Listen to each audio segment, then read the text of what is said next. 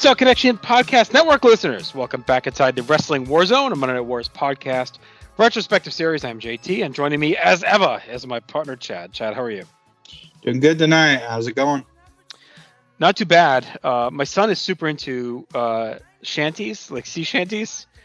So he's been listening to a lot of those, like pirate songs, and Okay. it's just been like three days of Wellerman, which is his favorite one. Um, and it's just like nonstop. So if you want to get something stuck in your head, check that out. Have you ever heard of uh, like a plush toy being called a slushy? No, the only slushy we would have up here is like 7-Eleven. Yeah, like like a slush toy. Yeah. Yeah. Um. Yeah. So Caden calls the uh, like the little Mario, Mhm. The little small plush toys. Like he calls them slushies. I don't know if Hmm. that's official or what, but he keeps saying like I want slushies. Uh, and he's definitely going to be a collector like myself because every time we go in, there's a new one. He has to hoard it. uh, he's also done that with the Dogman books. The Easter Oh, Bunny. yeah. yeah, Yeah, Easter same Bunny here. officially completed his collection of Yes. Dogman. So Same here. We have full dog man. And did you get the newest cat kid yet? Uh, not uh, was this the second or the third one? The We third only. just came out last week. Oh boy, yeah, we only got two. So It's on Amazon. We had pre-ordered.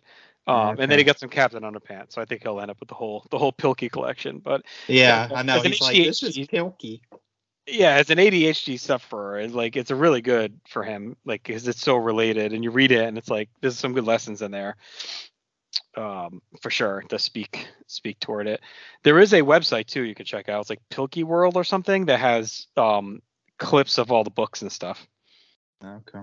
So if he wants to check that out, I'll probably get the new cat kid and give it to him. He'll be impressed. Give me some points on that. they're good books. They're pretty funny to read. Um, They're pretty bad. the uh the um do you think he mean like he heard someone call it a plush toy like a plushie and he thinks it was That's plushy what I'm wondering. That's what I keep wondering. Um, I actually need to just Google it, but Mm. I've been lazy because it it's just now like in our lexicon that he just says, you know, slushy. right So i'm guessing it was plushy he heard maybe he did get a plush toy at um the Braves game we went to. It's like a monkey with white hair Mhm. that he uh, named Joe, and also said Oh. it looks like my 93 year old grandfather with the white hair. It does. monkey kinda. joe at least Yeah, he didn't say it looked Monkey like Joe. you could have been worse Yeah, that, that could have been worse, but he loves that thing. So the I was, I uh was happy with that. my son's baseball coach is bald and we had just seen sonic 2 and he said he's going to call him Uh-huh. Co- coach eggman so he's been calling him that so it's been good. yeah, I love it. it's one of the ones he doesn't let go like whatever I'm not gonna not gonna, not gonna argue on that one Yeah, I mean it gets They get- tough. Like uh Kate Caden's definitely gotten more self aware like the Mhm. last year with some of that stuff, but last year we would get a lot of comments of like, you know, like why are you so fat, Dad? And just be like that blunt. It was like, oh well, thank you. It's like living with Kramer. It's the same way here. It's like It says is, whatever's it on his fucking mind. Yeah, matter what. yeah. Kramer, D'Amato, one or the other. it's true. Yeah. I don't know which one's meaner. Um, all right, so why don't we go ahead and dive right in uh, to our week of wrestling in the Monday Night War. So we're back to normal schedule now. Finally, Raw's back Yes. to Mondays. Uh, the U.S. Open is in the books. Pete Yes. Sampras, right? One. yeah, he is he is uh, thrusted up the trophy and we're back to regularly scheduled programming. Okay, very good, very good. Steffi Uh, Graf on the Yes. female yes. side. Yes. All right, so uh, we're up to, to the uh, September 9th, 1996 Raw, and we're still still in the same spot. Still, was it Wheeling? Yes, uh, Wheeling, West Virginia, still in the same spot. Okay. All right, we open up with Jim Ross narrating our opening video. Hypes up tonight's uh, Intercontinental Title Tournament first round match. Plus, we'll get comments from Ahmed Johnson regarding getting his belt back. We also find out the Undertaker will be in action as well, or at least be here tonight. Uh, we get our opening animation, and then that brings us right into our opener, which is a the IC title tournament match featuring Savio Vega taking on Farouk. Uh, Sunny looking quite Hashimachi as she leads out Farouk. Uh, we still have our uh, new fall season commentary team in place: Kevin Kelly, Jim Ross and Jerry Lawler welcome us into a big night of action. Savio's been scuffling a little bit lately, but JR reminds us of his King of the Ring performance last year, and then uh, takes a shit on the most recent Mike Tyson fight from last week, as does the King. Uh, which one was that? Did, did, you take note when he said it? Was it McNeeley? Uh, his first one back? No, it's uh, it's actually the one you know when they'll mention they mention Tupac later. I want to say Sullivan, maybe. I'll look it up while you talk. Okay. Uh, Bruce Seldon.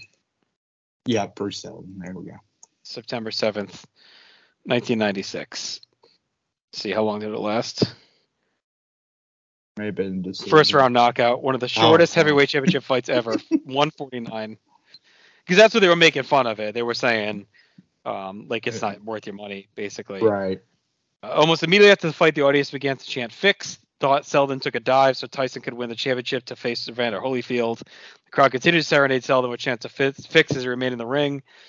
Gray, Jim Gray asked, asked Seldon, did he take a dive? And Seldon professed his innocence. I didn't train 12 weeks to come here and take a dive. So there you go. This is Tyson's one of his bigger turns. And yes, uh, Tupac was there. And uh, after the fight was when he was shot in the drive. Right. Uh, quick aside, do you feel like sports and fixing was more of a topic of conversation around this era than it is like now? Um,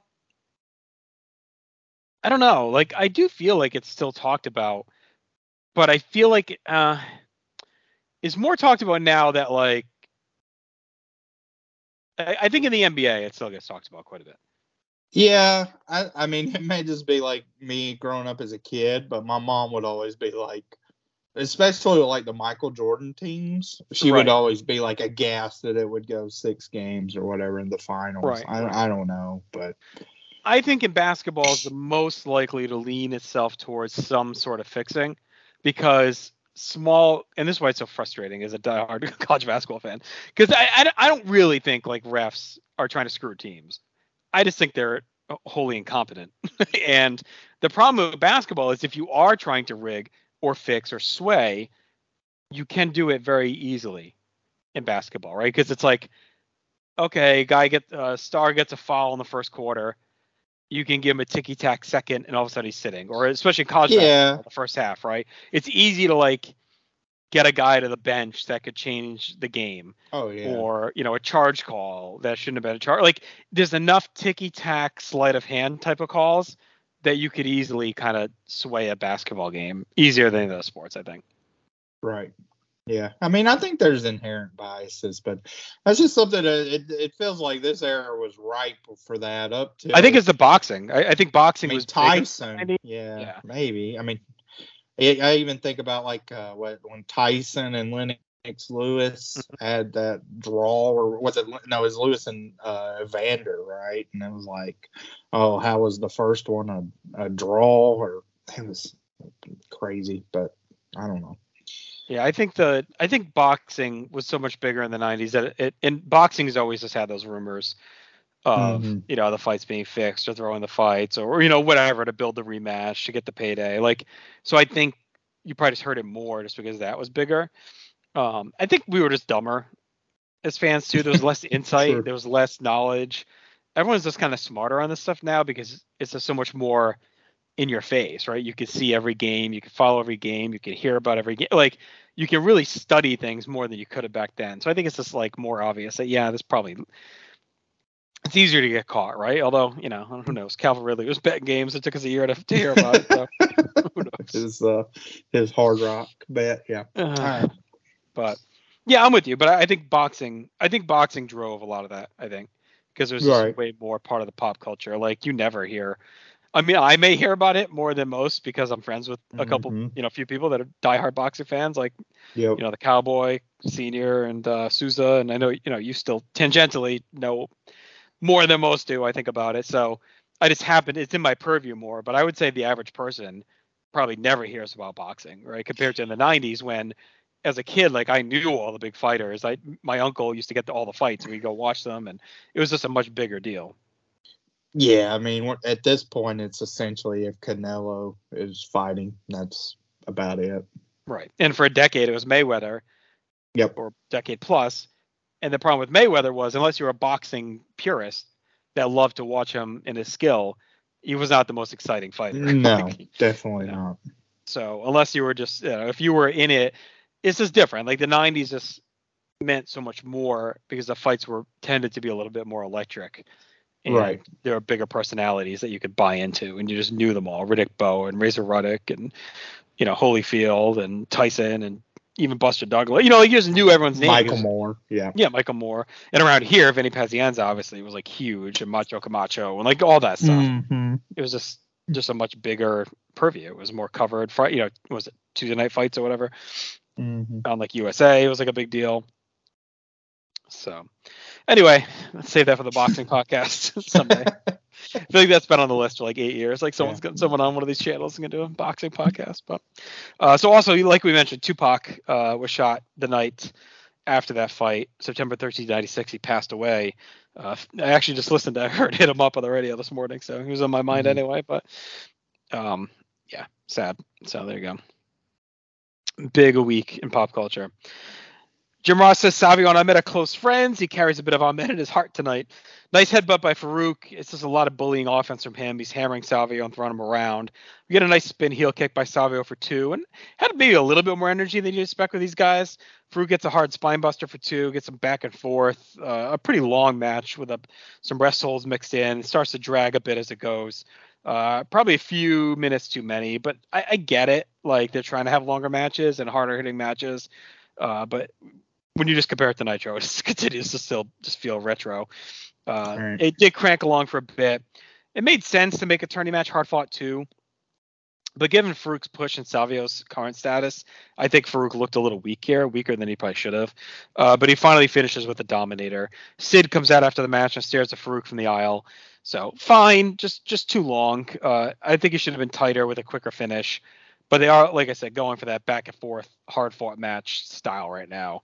So Farouk advances. Savio gave it a go. Uh, I went two and a half, and I.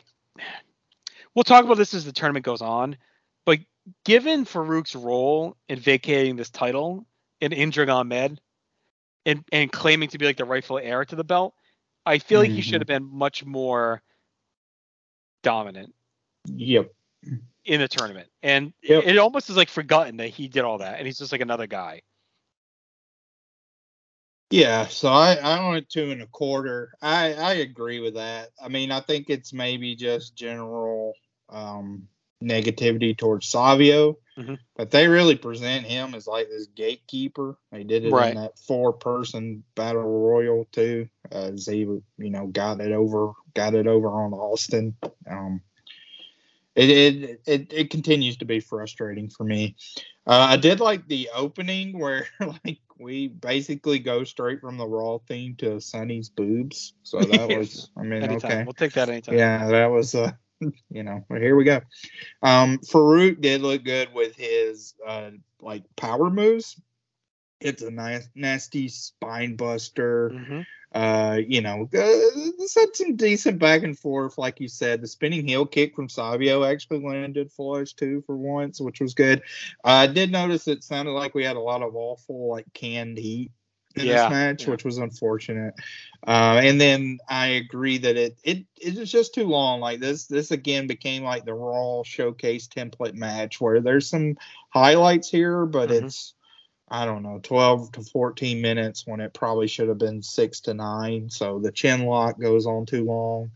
Uh, Savio makes a mistake by putting his head down. Um, and then uh, Farouk does hit the Dominator. Wasn't called that. Kevin Kelly actually does a uh, Vince impression where What a he says, "What a maneuver." maneuver!"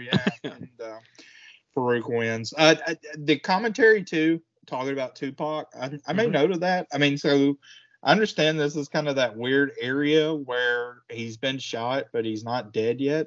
Um, Right. But it was very tasteless. like, uh, you know, like Savio starts a comeback and JR says he's going to look like Tupac soon. And then King makes a joke about how many times he's been shot, of course. And it was just uh, very. I would think if they knew he was going to die, um, or you know, maybe they would have been a little more. yeah, gentle with it, but he had been-. It's kind of like a running joke by that point almost. Like- Yeah, yeah. No, I mean, How he had many- been shot a lot, but. I don't know. But still, awkward. Like of all guys, like yeah, the white bread commentary team. You know, Mhm. fucking talking it up. The uh, Kinda. it was a and he. There was so much you'd think Jamiroquai was performing here, but it was it was a lot going on. And yeah, I just um, I think the the most glaring glaring thing with these Raw template matches, as you put it, is that it feels like that's the peak right now for Raw. Yeah. So not only is it a template, it feels like this is maybe the best it could possibly be with who they got on the roster, or at least the way they give them the time and, and set up on Raw. Yeah, we the- could we could use a three star raw match. I don't even know. Every now and then we bust was. one, but it's like even when you get guys you feel should, it doesn't happen. Like, oh, Mero versus Owen. You know what I mean? Like so, like something like that should break three stars. Like there's no reason it shouldn't break three stars. Um, it's just it feels weird. that it's like settle into this very regular format. Right. All right, so we go to Action Zone, uh, where we got clips of personal messages, uh, you know, to Ahmed Johnson from a bevy of stars. We hear from Savio Vega, Bob Backlund, Sid, Steve Austin, Mark Henry, uh, Clarence Mason, Goldust and Marlena, Jerry Lawler, who of course works at a Jake the Snake joke, uh, the Godwins, Phineas says happy birthday, and Owen Hart. It felt very ECW Pulp Fiction style with this. It is uh Mar- Marlena saying that uh you know Goldust could serve up Ahmed's kidney with some fava beans. That was Yes. interesting. Um I mean Phineas saying happy birthday. What a dumbass.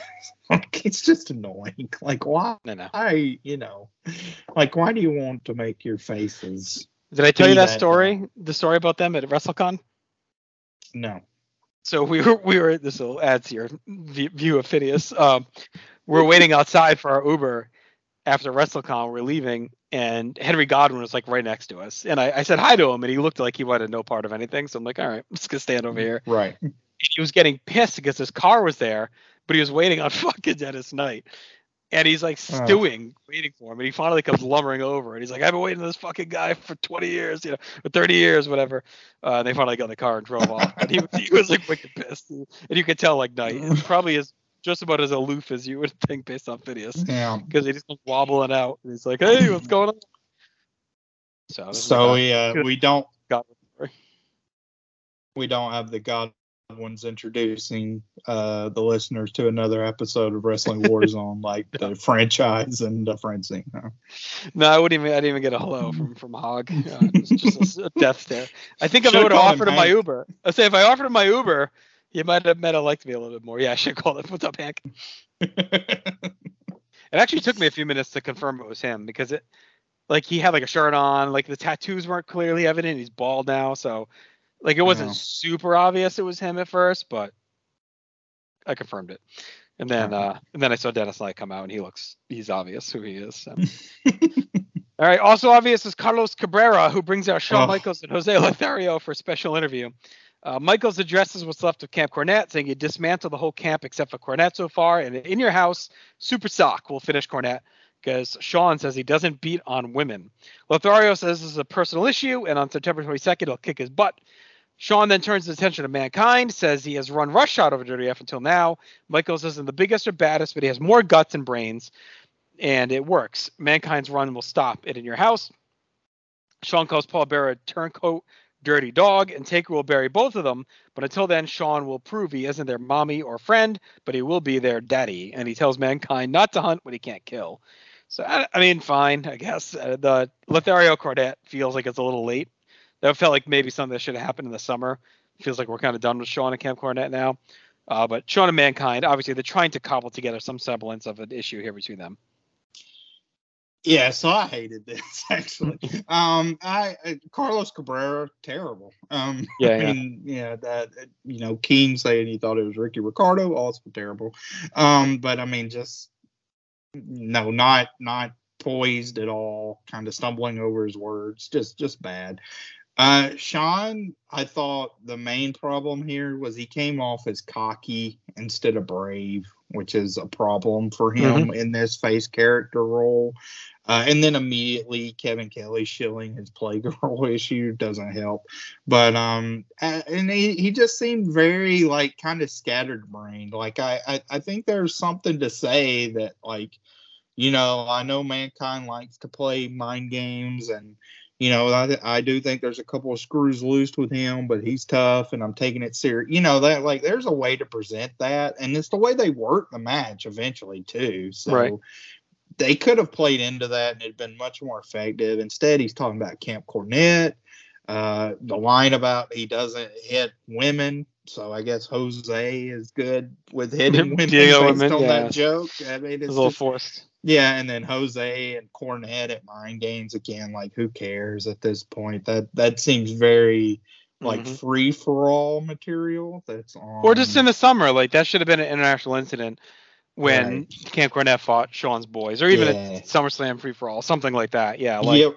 it feels like we're just done with Camp Cornette and Shawn. Like, why is this dragging on? Um, for sure. And, and Shawn's always done that self-deprecating, like I'm an idiot kind of thing. Right. Uh, but yeah, sometimes this is like too much. Like, all right, like you know, okay, you're dumb. like we get it. Yeah, this is. uh I mean, I mean, I've been very interested to see this feud develop because I know the end result with the match is such a classic Mhm. that I was hoping like it would be enhanced by it. Um, and I haven't rewatched the match, but at this point, like it just seems like it's based on their, you know, athleticism and their natural ability that that match is as great as it is. Because I've really not liked the feud. There's like no feud really. I think they just it's it's like they didn't want to get too deep in because mankind's so tied up with Taker still. right. It feels like it's just okay, mankind is the threat. He's gonna fuck with Shawn until the match, but it's not gonna become like an actual feud. It's like a one off, you know, monthly challenger type thing. Mm-hmm. Yeah, yeah. So not not not my favorite Shawn promo. Almost like a almost like a science man event, like Hogan taking on Harley Race. You know, like there's no real feud behind it. Maybe they have a quick shoot some kind of angle quick on TV, but it's not much, you know, something like that. I could- yeah, I can say that. All right, Kevin hypes up uh, the Shawn Michaels Playgirl. We get some photo shoot clips, so that's coming up. Uh, Jim Ross then squeezes in a very brief Razor Ramon and Diesel mention as we cut to commercial. Yep. So we'll continue to get more on that, of course, as we heard on the Raw Championship Friday. We then get an ad for Livewire, a new show debuting September 21st. It's part of the big new fall season, so Hmm. that'll be showing up. Brings us to the ring for our next match, which is TL Hopper, still plunging around, taking on the Stalker. Stalker marches out. Uh, the whole promotion is such a weird place. Like, you know, right as that's happening, we get Brian Pillman and Owen Hart backstage, and Pillman says he Yeah. had a big scoop about Bret's future. He kind of gotten the scoop without Owen.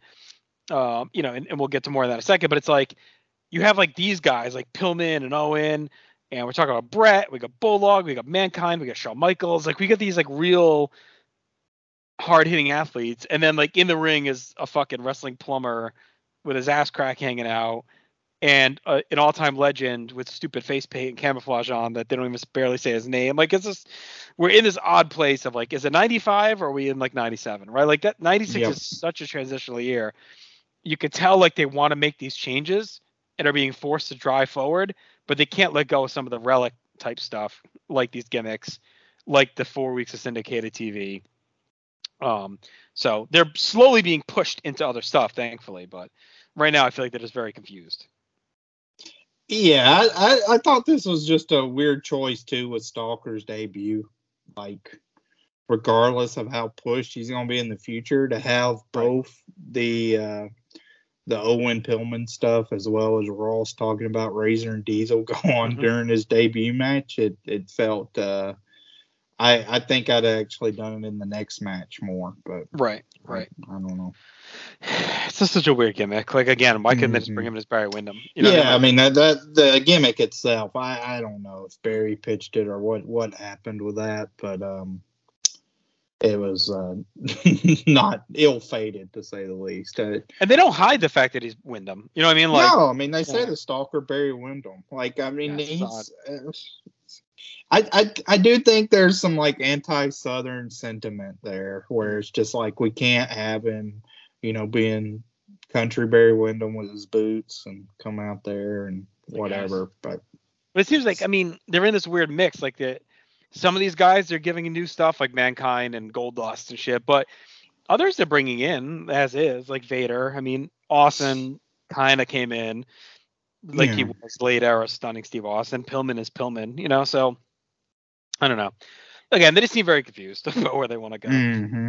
So Pillman says he's got a huge scoop over Bret's future. He thanks Owen. Owen says Bret has seen the light, but Pillman is the one that got them back together. He says the whole family's happy. Him and Bret have been reunited. And we'll hear more about this in the City of Brotherly Love because Bret Hart will join them in the ring at In Your House to make a big announcement. Stalker works through some basic offense. Ross apologized to WWF because he prematurely broke the story of Razor Ramon and Diesel returning, and it caused a snag in negotiations. He takes full responsibility, but he stands by his sources, and we'll have more on the story tonight. With all that going on, like you said, this match gets no focus. Uh, Jr. says Stalker goes big game hunting and mounts the victims' heads. I mean, Yeah, one one animal a year. is he murdering people? You know? Well, I, I mean, I, I don't know. I guess that's the thing. Like, I know the my friends that do hunt, they'll go to like you know different locales, and sometimes they'll have the animal stuffed and then mounted. But I don't know. It was weird. Like he stalks one animal a year. Like he changes. Like, oh, this year, guys, it's a it's a it's a grizzly bear. So Right. be ready. Yeah. This year we're going after a bison, boys. Yeah. Uh, so Stalker wins easily. It really wasn't much of a debut. He looked kind of sloppy too. Like the paint, like was it? I don't know. Like the, I guess the dark colors, the camouflage, just makes it look made his face look fatter. I mean, it was fat, but it made it look even fatter. The hair is kind of all muffed up. The big mustache. I don't know. It's just like not a good look for him at all. No. And and again, this is like we could freaking use bodies right now. Like we need guys, and I'm not saying Windham could even work at that clip anymore, but like he's probably got enough in the tank to deliver something. And like, why aren't we trying to bring him in and use him uh, to buoy the card in a more, you know, positive way than, than what we're doing here? Unless they really, really thought this was going to work, which I guess is possible. I I, don't, we get- I don't think so. I don't think so. Just in the way they presented this. I mean, So you think they looked at him like a TL Hopper level guy, like just a name that they I- could put over? I mean, it's weird. I don't know if they felt like they owed him something or what, or just to sign him to sign him. But Hmm. I mean, we'll see how his presentation is going forward. But I mean, they burned his debut by talking about everything else except mostly him, except that he killed one animal a year. So I, I don't feel like they. I mean, it might have been a. JR signing, right? Because he's pretty much fully the talent. That's true. right? Yeah, that's true. Could have been a bone he wanted to throw, but And we're about a few weeks out from a really fun burial of him. that shouldn't happen. We'll talk about it. oh boy. All right, we get clips of Mr. Perfect tormenting Hunter Hearst Helmsley. He's been stealing his dates. And then we uh, revisit the King's ongoing issues with Mark Henry, including the clips from Friday night's King's Court. And we find out that Mark Henry will make his in ring debut against the King in your house. Next up is the match you thought we should have talked shit through, and that is Crush taking on good old Tracy Smothers, known here as Freddie Joe Floyd. Uh, let's hope this Crush match is better than that return uh, snoozer we saw a few weeks ago. Clarence Mason leads out Crush. We continue to showcase the shaken up roster. JR says Mason wants to sign even more athletes to his stable. Mason hops in the booth and celebrates as Crush is mauling Floyd with some power offense. Mason dodges questions from JR as Floyd gets one spot in but discarded easily. And then Crush finishes him uh, with, again, with ease. Uh, it was a fine squash, I guess. It was better than his debut or his re debut. It was quicker and sharper. And I actually enjoyed Mason on commentary. I thought he was kind of funny. Uh, so I, I went a star and a half. I mean, whatever. Yeah, I mean, star. It's a straight jobber match, but it was okay. Uh, the press slam by Crush looked good. Mhm. Mason on commentary was fine. It just, I don't know. it still feels like, yeah. I mean, what's the ceiling of these guys? So uh, Right, yeah, right. don't take much stock in it. Uh, Heart Punch is a okay finisher, I think, for Crush. So Mhm. o- overall, this was definitely better in the debut, re-debut. So. Yeah, and I, I think Crush, you know, more so than the Stalker as some of these other guys, probably has a little potential just because his name value is there and he's been okay in the past. So Well, at least they kind of presented something. I don't. I don't know necessarily. It's a natural progression from the Hawaiian pineapple crushing guy to go to jail and come out. But I mean, he was a hill before. It's it's believable that mm-hmm. you know he could have got caught up and you know did hard time and now it's back out. I mean, it just it it seems like a more believable progression than hey, remember this like kind of cowboy type character that you've Right. seen all these years? Well, guess what? He's a big game hunter now. Or Well, and know. Crush really did go to jail. Like that was a known story too. Yeah, so I mean, it was like was shoot too. Yeah. yeah. So um, all right, we get clip. Barry- yeah. Windham's probably hunting on the weekends too. no, his friends aren't calling the stalker. no. Hopefully not. Uh, we get clips on Friday where Bob Backlund brought back the Iron Sheik. We then go to our final match, our main event of the night, as the Undertaker is in action, the first time since SummerSlam, taking on Salvatore Sincere, who was of Ugh. course uh, Johnny Gunn. Right. Um, this is, uh, you know, I guess we're seeing the continuation of them maybe panicking into this Taker rush back. We talked at length about it after SummerSlam that I felt like maybe they could have played that out a little bit more. Um, but I think that again they were really afraid of the rumors of him going to WCW and spiking potential ratings there that they rush him back. And like here we are, you know, less than a few weeks after SummerSlam when he had this horrific match with Mankind. Paul Bearer turned on him. He was left in a heap, and he's just fighting Sal Sincere on Raw. Like it felt like we probably could have done a little bit better with him post SummerSlam. Yeah, well, Sin- Sincere is kind of a weird person to because he's new to us, Right. but he'd been piddling around a little bit. Um, I guess on Superstars. So Yeah, I think he's a little newer than um the other guys that have been around since the summer, like Hopper and Freddie Joe and those guys and the Pug. um, I think he had to come in A, I don't think he was part of that initial swoop. Uh, yeah, and I debuted in July. Yeah, he's so- kind of all over the place. Like, yeah, he was on Superstars, defeated Aldo Montoya, Billy Two Eagles. Good lord. Um, so he'd been on a little bit of the syndication. Oh, by the way, with Superstars, did you? Uh, they had the like promo for it Mhm. debuting on uh USA. Yep, right here, September twenty second. Really weird promo though. Like, been on air longer than Seinfeld. Yeah, cast yeah, friends was pimple face kids. It's that it's that continuous thing like the longest running live action. You know right, what right. I mean? Like it's always got to be like, oh, we're the longest running stuff. I mean, it's like okay, great. Like yeah, technically you've been on air longer than Seinfeld, but I mean, how many? Seinfeld at this point was outdrawing superstars. Right, Probably, oh, what, easily. 30, 35 million to maybe one. Right, right. You know, come on. crushing it. Yeah. Uh, well, the big war will continue as Superstars moves to Sundays. So that was a big shift. Saturdays, you know, mostly Saturdays. I think some places it was Sunday, but mostly Saturdays in syndication, and it is now be every Sunday on USA. So it's pretty big shift there. Uh, we found out Superstars would be live that day um, from Philadelphia before In Your House. So they're kind of really hyping up that that shift quite a bit. JR also hypes uh, the Diesel and Razor news that's about to break. Uh, so we're at, what a pro going in on that. I guess Hmm. Sincere is supposed to be like a mafia guy, but they don't really play it that way. He's just like, I don't know what the fuck he's portraying. like the pink hat. That's just odd.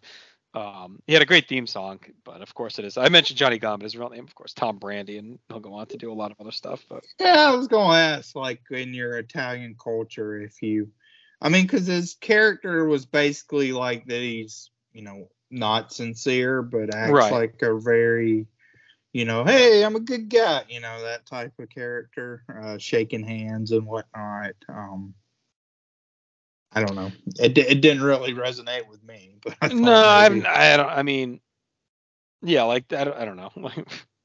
we watched a lot of Sopranos lately, and I don't. There's no one like this really out there. so I think they capture all of the the types of stereotypes on there. So. I mean, I, th- I think for what he's going for, the FBI and ECW does kind of that same thing so much better.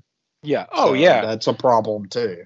Well, and they're doing like the fake tough guy thing, which is Right. way more real and Right. dead on. Like the delusional, tough talking, you know, with the axe. Yeah, this.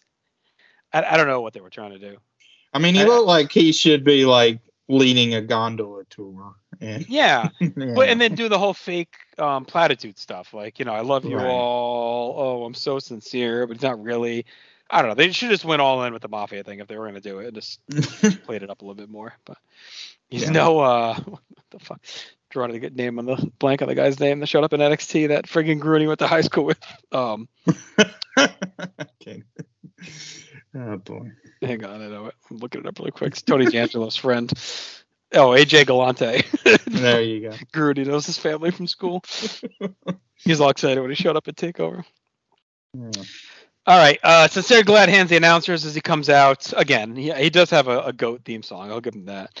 Uh, Undertaker stalks out solo. He's got no gear on uh, and powers out to the ring. Goes right at Sincere. He's pissed. He's very violent, throwing Sincere around, spikes him hard to the mat. Uh, old Sal gets a little offense in as Kevin wonders if Taker's focus has been messed up with everything going on. Sal has a little- couple little spurts, a nice sit out clothesline. We get an inset promo from Goldust and Marlena, who quote the Untouchables. Goldust issues a warning. Of course, they'll be having their final curtain match at, in your house. Uh, Taker gives away way too much offense here. Sal looks, uh, you know, you know who he actually looked like? The guy that's in all the Farrelly brother movies. You know what I'm talking about? In Hall Pass, he plays like the rich guy asshole. In uh, No, I've never seen Hall Pass. That's in uh, I'm trying to think of what else he does. Uh, what the hell else is he in? I don't know. He's in a bunch of Farrelly brother movies. Okay. Uh, anyway, uh, King keeps prodding JR for more details, and he says uh, he'll they'll talk about it before we go off air. JR stands by his sources. Said there were negotiations this weekend between all parties. There was a snag with Razor Ramon, but Diesel's progressing quite well. Odd. Uh, he'll keep bringing more on the story as he can. Sal's working hard, but uh, him dominating Taker just makes no sense because they're not pushing like that Taker has medical issues. They're not saying he had a staph infection or he was banged up uh, in the in the boiler room. Like this, it's just like a regular match, and Sal Sincere is like working him over before Taker finally finishes him. So I mean, I guess Sincere looks solid, but not really the time for it. Taker really needed a red hot, angry, on fire squash to just destroy someone to send a message to mankind and Goldust. Uh, and maybe they saw some promise in Sincere, but let's do it in a different way. Have him have him have the squash and maybe Taker destroy someone else. So uh, I went two stars. It just felt very misguided with what they were trying to get across here. God, the, the Farrelly brothers have the weirdest filmography. Great stuff. I mean, well, they got like absolute classics Mhm. and then just terrible. Like the Three Stooges from 2012, Yeah. Stuck on You. It's like, how could you be? Stuck That on you great. okay. Oh, come on. What was the other one? Chris Klein. Was that uh? Uh, There's one with him in Hmm. there somewhere along the way. don't know. Uh, there's something about Mary, Kingpin, and then they did Green Book. But I mean, like Dumb and Dumber 2, that sucks. Like that's a cash grab. Anyway, uh, yeah, I mean, this match, I, I didn't like this match much at all. Um, I, I gave it a star and three quarters, but yeah, Sal got way too much offense in Mhm. on Taker, and um, it, it was it's just weird. Like this is uh this this whole show seems very scatterbrained and I can't think of one match at the actual pay per view that I was more excited for coming out of this show than going in, which is a big problem. Um, I, I mean, Goldust and Taker and Mankind and Shawn are your two big matches, and I, I thought both of those were duds all around. And I, I think the main thing is, like we stated before, like you said, I mean, Mankind and Taker is still the heated feud. So it Right. really does feel like we're just kind of biding time till they face it off again. And uh, I will say They- the the only open question is like, I, I mean, I think it, it's not out of the realm that Mankind could win the title, and him and Taker could fight for the title because that would bring the rivalry up. Right. notch. okay, they could. I just I just want to see Mankind more as a threat. I Hmm. mean, Shawn, your baby face dismissed him. So Right. no, what, what are you gonna do? Uh, Ross saying that negotiations uh were progressing well with Diesel, but not Razor Ramon. that was I, I don't know what that was about. Very Maybe odd. Just kind of drawing it out still, but it was it was strange. Um, I think they're Yeah, just I trying to get to that Raw like in your house, so they have to fill these weeks, um, mhm, because that's when they knew they were going to do it on the next live live Raw. right. So so overall, again, like once Taker makes his comeback, it's it's fine. It is what it is. But since uh sincere just feels like such like jobber to the stars like in his presentation and the way he looks that seeing him get near falls on Taker, even if you want to talk about like he doesn't have the power of the urn and he's still been in the hospital, Right. it felt a little far fetched. So it was a miss. Yeah, I just at least sell it. At least say like, oh yeah, he's really banged up um from that match, and that's why Sincere is able to dominate him. Like we just got none of that.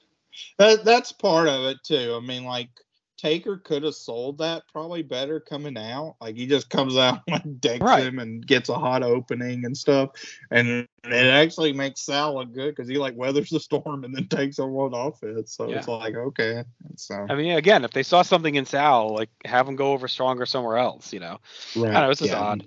Not here. Uh, so the actor's Rob Moran. Uh, he was in Dumb and Dumber, Kingpin, Something About Mary, Shallow Hal, and Hall Pass. So he's in all those Farrelly Brother movies. He's in a lot of other stuff too. But Hmm. trying to uh, Dumb and Dumber, he's a bartender. Kingpin, he's say? uh, he's Stanley and Kingpin. He's a trooper and Me, Myself, and Irene. He's a if you see him, you'll know him. Look him up. yeah, I looked at him and Yeah. yeah. he's he's one of those like recognizable faces, but you don't know his name. And he also was Sal Sincere apparently. So, uh, all right, so that's it for Raw. Let's do our awards before we head over to Nitro. Uh, match of the night. I mean, I guess I went Savio versus Farouk. Uh, yeah, yeah. I think by default. Okay. Uh, moment of the night. I, I mean, I went with a Shawn interview. Again, I don't like. There wasn't much else. Uh, so I actually went with something we didn't even talk about. There was the Mind Games promo pack. That shows up as the show was. There's a very quick like Mind Games promo package before the Shawn interview that I thought was more effective than the actual interview. Um, you know, kind of cutscene and the way it was presented. So I Right. went with that. Okay. Very weak. Very Uh, weak. MVP again, weak. I mean, I just want Shawn. Like, I didn't mind the promo as much as you did, and I, I mean, I guess Sal Sincere was an option, but no one else really looked that great to me. I did Farouk just based on the power moves, but yeah, he had problems too. All right, I had a few commentary lines. Uh, Savio will last longer than Bruce Sed- Seldon did against Mike Tyson. That was king. That had no effect on Savio because you have to have a spine. That was king. Savio's faring as badly as the New York football teams right now. That's king. And then Kevin said, not sure it's that bad. Of course, Kevin's a big Giants fan. I have a lawsuit with Playgirl for using pictures of my body with other people's heads for years. That was king. And uh, what are you talking about? Old Billy Joe Ray Bob in there. That was king. Talk about Freddie Joe Floyd. Do you have any uh, commentary lines? No, uh, just the stuff about Tupac, but we talked about it. All right, no shots fired. Uh, debuts, we have the Stalker and Sal Sincere. Yep. And then uh, final grade, yeah, not a great Raw. I'm hoping this is our bottom out completely, you know, period. I've always kind of pegged the fall as when we start to really turn the ship around. I think heading towards Survivor Series. So hopefully we just got slog through the rest of this taping and then maybe start to get some business picking up. But I went three and a half out of ten. Yeah, I went three out of ten. I think this was probably one of the worst Raws we've watched. Um, maybe it's just because I expected more too. Um, they're they're in a pretty bad spot though right now. I would I would like I would like something a little better because the Raw right before SummerSlam I also did three and a half out of ten. So it has not been a great uh streak, I would say. Like I mean the, the even like the Raw uh championship Friday, like that felt like a good showcase, and I mean that went five out of ten. So I just thought that was serviceable. So it, eh, I, I would like to see some momentum growing. So hopefully that happens soon. Yeah, they're definitely struggling. Like again, though, I feel like the pieces are there. That it's not sure they don't have the ex- experience yet on how to present a more realistic, hard hitting product. I think they're trying to figure that out. And they're going to get some reinforcements. You know, obviously they're starting to name drop Bret, so you know he's probably around the corner to come back. Austin, mm-hmm. we're starting to see Austin get pushed more. In your mind, you're thinking maybe Pillman's going to show up soon. Maybe Ahmed comes back soon. Like so, you know, there's starting to be some pieces to the puzzle. It's just going to be like, when do we pull the trigger and and elevate this presentation to a more modern feel and look? And these Right. these sleepy, you know, we still have one more raw to go before mind games, and it's already feeling sleepy. Like this third Mhm. third week of taping. So you can only imagine how the fourth one's going to feel. Yeah, crowd felt pretty burned out here. So Right. Not great. No, so we'll see. Um, all right, what's not burned out is North South Connection, Chad. You want to talk about anything going on there? Yeah, so a lot of cool stuff happening each and every day now. Uh, shout out Ruthlessly Aggressive. I was on the latest episode of that show, which was the go home show to Royal Rumble 20, uh, 2003, uh, which was which was fun to talk about. We talked about the 2002 Observer Awards. Um, a lot of uh, Kurt Angle going on, a lot of Al Wilson going on. So uh, that was an interesting time frame too. It to me, it actually paralleled very well with what we're talking about with Raw in '96 because uh, you you would think like a go home show to mm-hmm. one of their two or three biggest shows of the year, there'd be a lot happening to push that show, Royal Rumble, and uh, you can listen, but that was not necessarily the case. Uh, so that was a lot of fun. Uh, still, still got a lot of stuff cranking out. New Gen on a mission. They're back. They looked at King of the Ring 1993. I actually just dropped a day re-recording, so I hasn't had a chance to listen to it yet. But I look forward to that. Uh, and then the Jinny position, she has trans uh, transitioned over.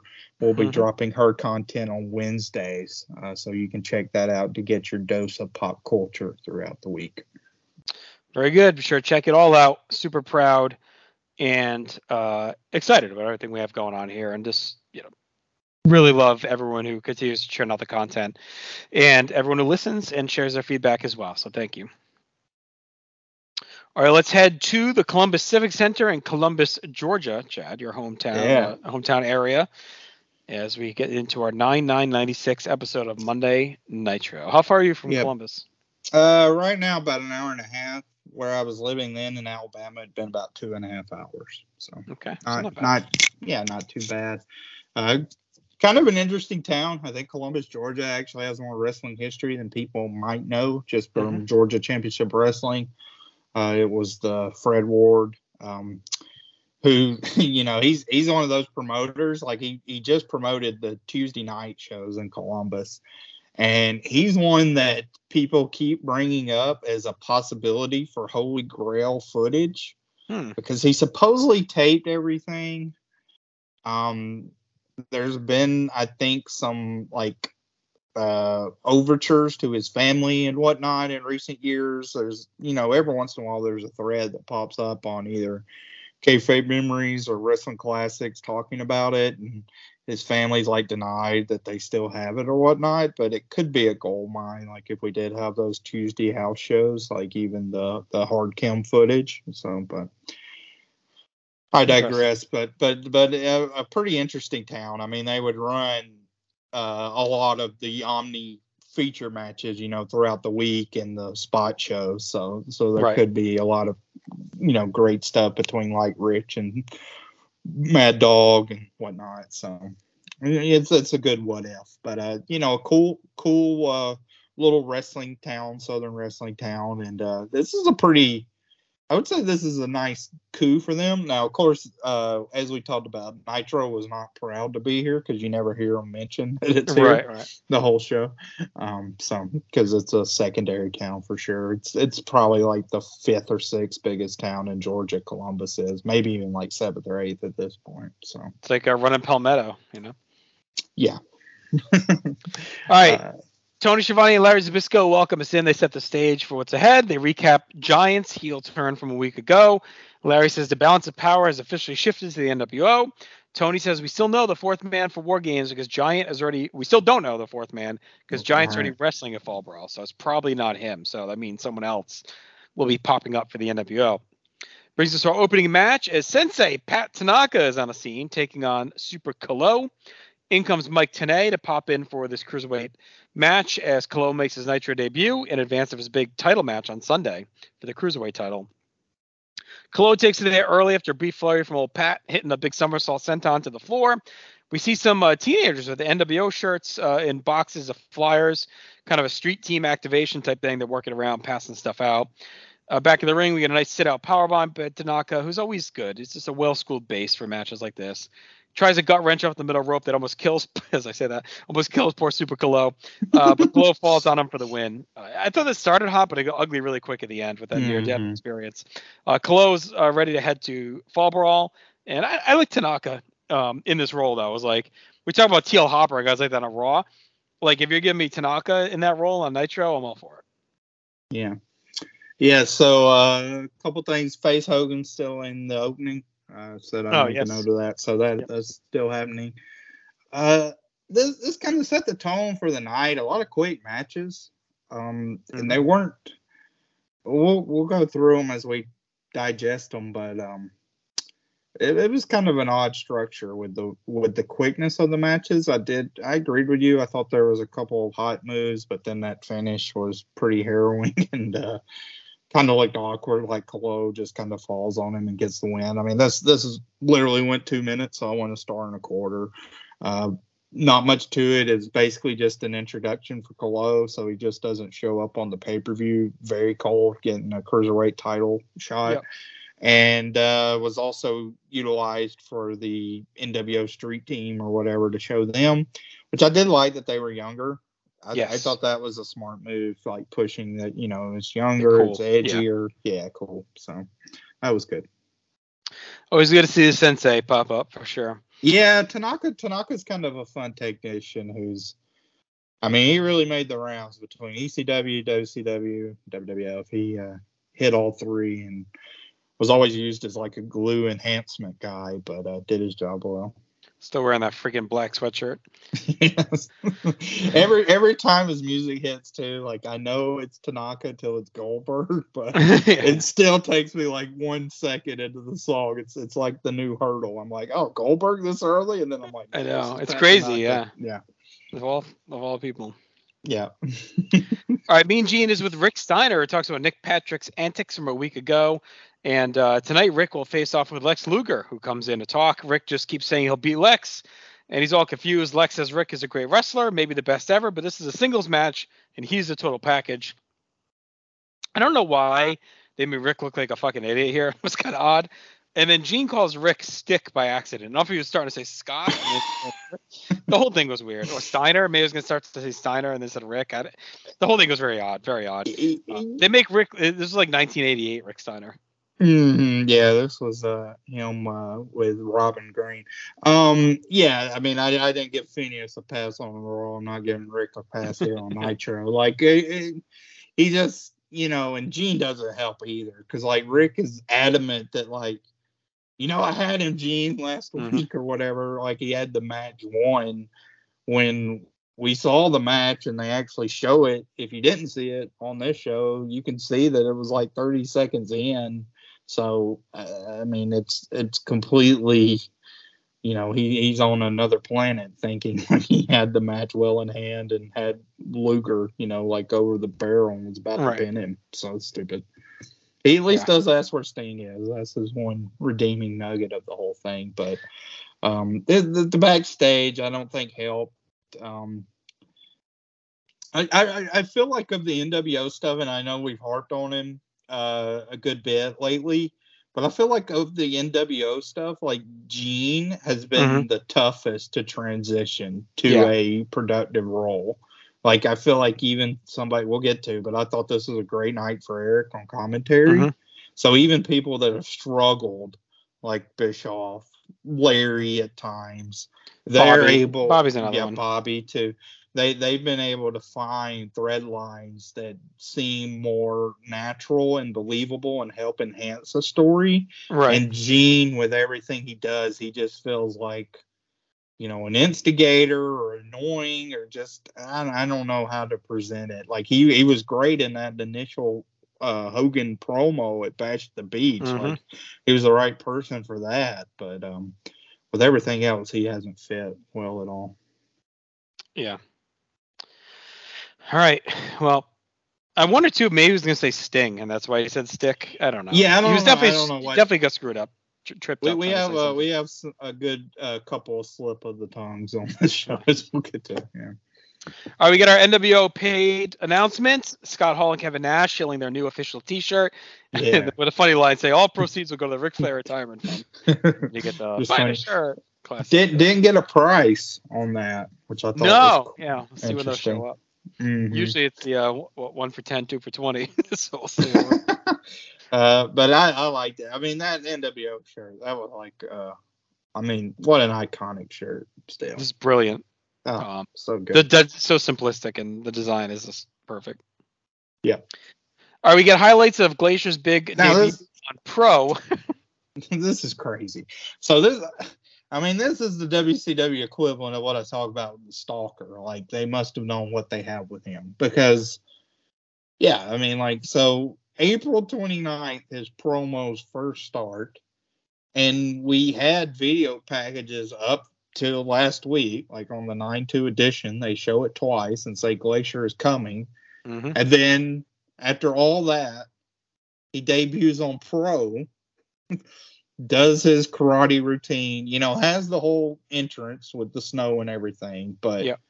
what a absolute bizarre way to debut this guy they'd invested so much in. Like, I, I, I mean, do you think they knew by this point? I mean, what what happened? Like, No, they still push him. I almost feel like they fucked up and aired that pro match out of order. like that would that would be more likely to me. That's Um, possible. Yeah. yeah. But just don't mention it. Like even if it Right. did happen on Pro, like don't just like Glacier's debuting next Monday here on Nitro. Like big deal. Um, Unless they're trying to make all of the shows feel maybe that's true too. I mean, because we still get the Saturday night stuff, but right. You don't want to miss I- I pro thought- because, um, you know, you'll see stuff at Glacier's debut. that's it, I I thought that was crazy. Um, Tony does mention that Bubba challenged him, so definitely Mhm. looks like that's his first feud. All right, Larry gushes over him too in his background. Yeah, so yeah. it's finally happened. All right, big tag debut as our new faces Mhm. continue here. We get the amazing French Canadians. That is Jacques Rougeau and Carl Ouellet, of course, formerly the Quebecers. Um, Larry really struggles saying Ouellet. like he has a hard time getting that out. Uh, the French Canadians get a very apathetic reaction. They have no theme music, just an odd start for them. just kind of come out. Uh, the Nasty Mhm. storm out. They get a mixed reaction. The Canadians sing the Canadian national anthem. They get booed. They get jumped before they can finish. The NWO street team's now in the crowd passing out papers. Larry wants them out of here. Jacques uses the flag to take over, but we're not even talking about the match. Larry grabs a flyer from one of the kids and grabs a stack and throws them on the ground. The match is a mess as Tony reads the flyer. You haven't seen bad, and it's coming. Tony uh, talks up about the Rougeau family and uh, how they're in full control uh, throughout the match, even the hitting the Tower of, uh, I guess Tower of London spot, whatever, the giant Yeah. tower, uh, twice on Sags, which is a good little series stretch of the match. Knobs grabs the flag and uses it too, and that is it. Uh, weird match. Sounds like the crowd was kind of out, but then it sounded like maybe the mic was weird because it's kind of been muted all night overall. So I, I don't know. Um, whatever's a match, a couple of decent spots. We'll see how the French Canadians fit in as the Nasties keep rolling. So they debut the French Canadians, they lose, they get no like no heat at all, no music. Just felt very odd all around. yeah. Uh, what did you go rating? Uh, Did two stars. So- Yeah, I did two stars too. Um, a weird. Yeah, I agree. Weird debut. I, I think the French Canadians are one of those weird teams, and I, I blame mostly Jacques, but it's not like he looks that much different from when he Right. was in WWF. But just for some reason, he's one of these guys that when he comes out and it's been a couple years, he looks Mhm. old and dated. Like Yeah. it's just just like, oh, we're we're past you, dude. Like your your time's came. Like we're we're not. I mean, I think I was probably excited when they showed up because of being such a big Quebecers fan, but um, at least the tag division is featured here. Now that said, you would think like WWF would have been a better place for them because the tag division is so empty, and they have the name and the legacy there. Like they probably could have stepped in and been like good contenders in the tag division there, versus here where it, looks like they'll probably get washed over quick.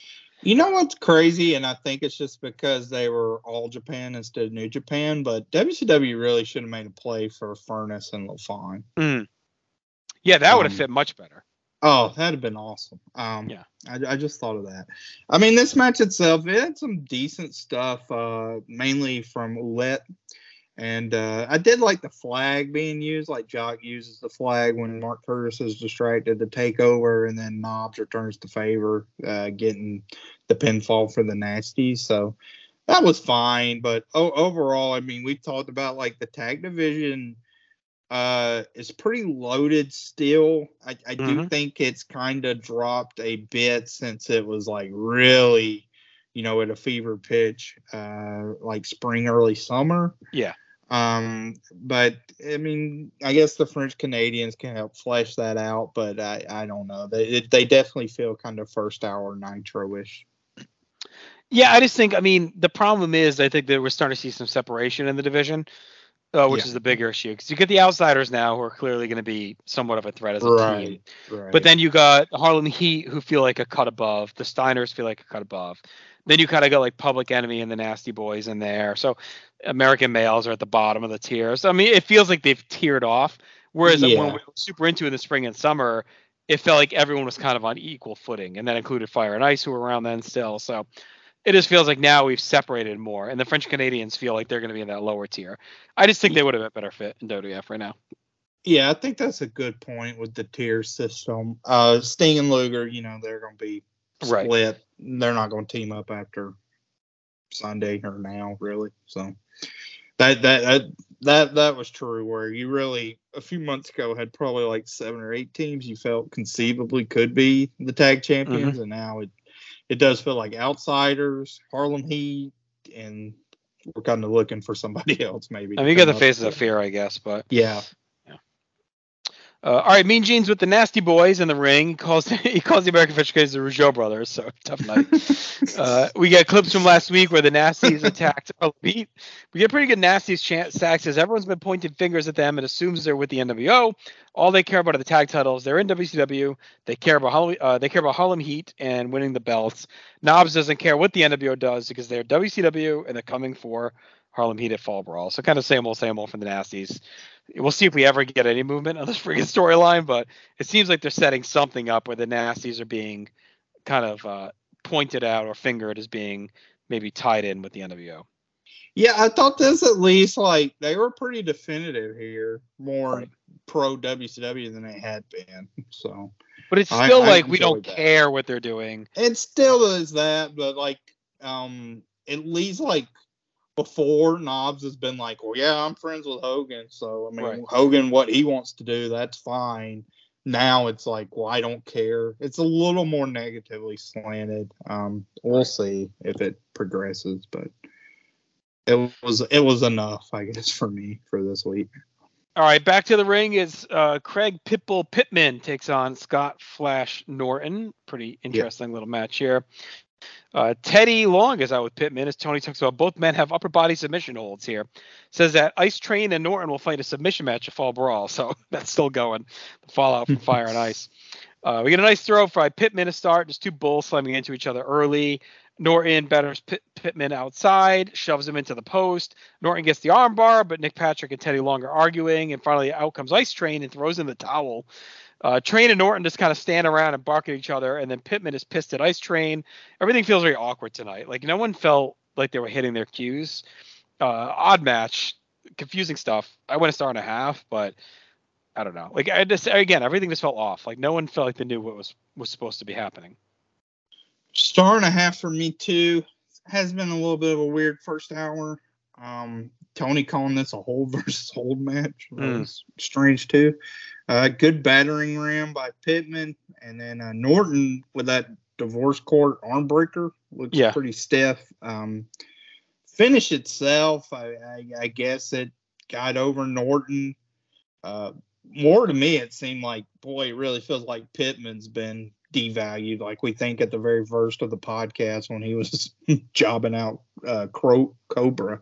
Mm-hmm. Um, we we've kind of came a long way from that, where he's he's definitely lower tiered now himself. Um, I don't know. I mean, it, it feels like definitely two Ice Train and Norton, like their submission match at Fall Brawl. That probably should be the end of them two against each other. So yeah, I would think that- so. If that happens. All right. Uh, mean Gene's back with us again. He's with Lex Luger, Ric Flair, and Arn Anderson.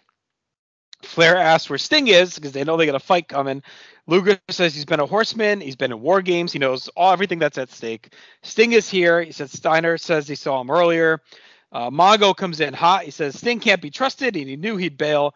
Uh, Benoit grills Luger too, but Luger says he is here. They all know Sting is the guy that can be counted on. Arn has already booked a hospital room in Winston-Salem because they should all expect to get hurt. Put it all on the line. He says he has more guts than Hogan has talent, and they should have used battery acid last week in their attack. Uh, I thought Arn was great here. We get some mystery around Sting. Mongo and Benoit just on edge. They're like, "Oh, I told you so!" Like as soon as they can. Um, this makes the earlier promo make a little bit more sense with the Steiner and Luger stuff, but it wasn't yeah. as clear before that this is all about trust, and this is everyone's like on edge and not trusting each other. Uh, but I thought I thought Arn as always was fantastic. Oh yeah, this was a, a great Arn promo, which you expect as like a go home. Um, you know the the mystery around Sting I thought was pretty intriguing overall. Um, I've I've liked Flair in this role. Um, it, it's been interesting watching him because he has taken a back seat. Like Arn's really the one that's kind of doing the money yes. promos, yeah. um, which is very. I mean, it's odd to see, uh, but um, I, I don't know. Like I'm not critiquing it, but I do think it shows like kind of what I talked about and wanted to see if it played out that way. Where like Flair in the early part of the year was kind of still the man, you know, behind Hogan. Mm-hmm. And now he's a top guy, of course, still, but, you know, in that level with a few other guys. Um, but but yeah, overall, I, I, I did like that the Horsemen are still like you know protective and think it should have been their spot, and this is kind of like a self fulfilling prophecy for that. Right. You know, yeah. like hey, you know, we told you this could happen, so I thought that was good. Yeah, um, they've been kind of the strong, silent drivers of a lot of this for sure. Right. We get clips of the ongoing issues between DDP and the Guerreros, and we find out Chavo and DDP, of course, will face off on Sunday. Brings us to our next match as Joe Gomez takes on Juventud Guerrera. Larry gives Nick Patrick some sympathy as out comes Gomez lumbering to the ring. Juvi has Eddie Guerrero's music, so everything again is off tonight. A lot of miscues. Uh, Tenay says Psychosis is on the sidelines thanks to Konnan, so Juvi will now take his slot at Fall Brawl and challenge for the Mexican title. Tenay reminds us Juvi's only 20 years old as he starts hot, kicks Gomez around. Uh, Gomez is so awkward in the ring. Like he never seems confident or fluid at all. Juvi's yeah. trying, but he has to keep waiting for Gomez to hit spots. Uh, nice corkscrew by Juvi for the win, just nothing. Gomez is, is really terrible. He might be the worst guy on this roster at this point. uh, Juvi hits uh, again. This corkscrew was nice. The crowd's a bit out of it. There's no music when Juvi wins. like the whole thing is a mess. Juvi deserves mm-hmm. better. We'll see how he gets uh, treated on Sunday. But one star for this. Just a night of miscues. And Nitro's been so crisp, and I know everyone makes the WCW jokes, etc. But Nitro's been really on point, like from a production standpoint, cohesiveness, things that make sense. At least since April or so, like since the end of the Hogan Dungeon of Doom garbage. I feel like the last few months have been really humming along. This feels like the first night in a while that shit just seems off. Yeah, I went three fourths of a star. We hadn't seen Gomez since July on. Raw or on Nitro. Uh, Tenay's back out on commentary. I mean, Gomez is so green. Juvi's not the guy you want to put out there with somebody right. that's that green because Juvi's going to try stuff. And the result of that is just a mess. Like Juvi tries to Rana Gomez in from the mm-hmm. apron mm-hmm. back into the ring, and Gomez had no idea how to take that. Basically, just like slips himself into the ring. Uh, and then like Guerrera tries a drop kick when Gomez jumps off the top rope, barely connects with that. Uh, his hero con plancha for the win. The corkscrew did look good, but that was about the only thing. Um, so I mean, put Juvi in with the guys that he's worked with up to this point because he's still young, but he's also very brash, right, and kind of overconfident, which we know.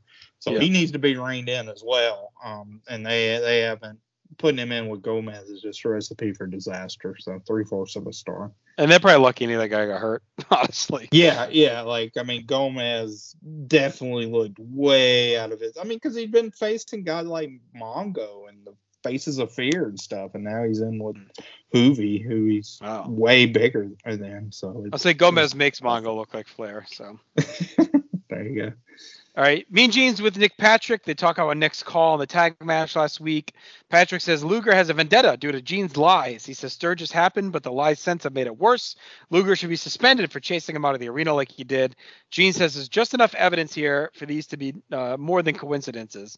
Patrick keeps blaming Gene. He says he's WCW all the way, and uh, Giant is uh, shoved one down their throat right now. So they get a band together on this one. Uh, these two are like an old married couple the way they've been picturing the past few weeks. Um, I did think Nick Patrick had some good uh, kind of ideas that he threw up. You know, it's like everybody was trying to blame me, and that Mhm. just allowed the NWO and the Giant to take advantage. Um, so I like that. Um, overall, this was okay.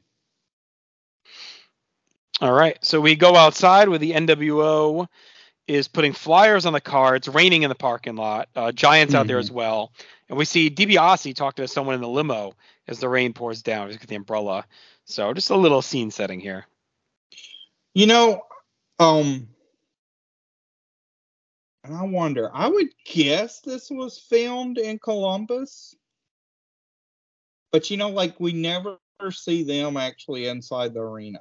But it, Right. I would think it would have to be. But uh, it's kind of weird that Hogan was at the show. To be honest, like he, he this, this was like one he might take off, but he was Maybe there. just because of the hard go home fall brawl. but- maybe. yeah, I would think I would think it's there. I don't think they would have trucked everything around, but maybe. Right. All right. Uh, sorry, WCW Saturday Night.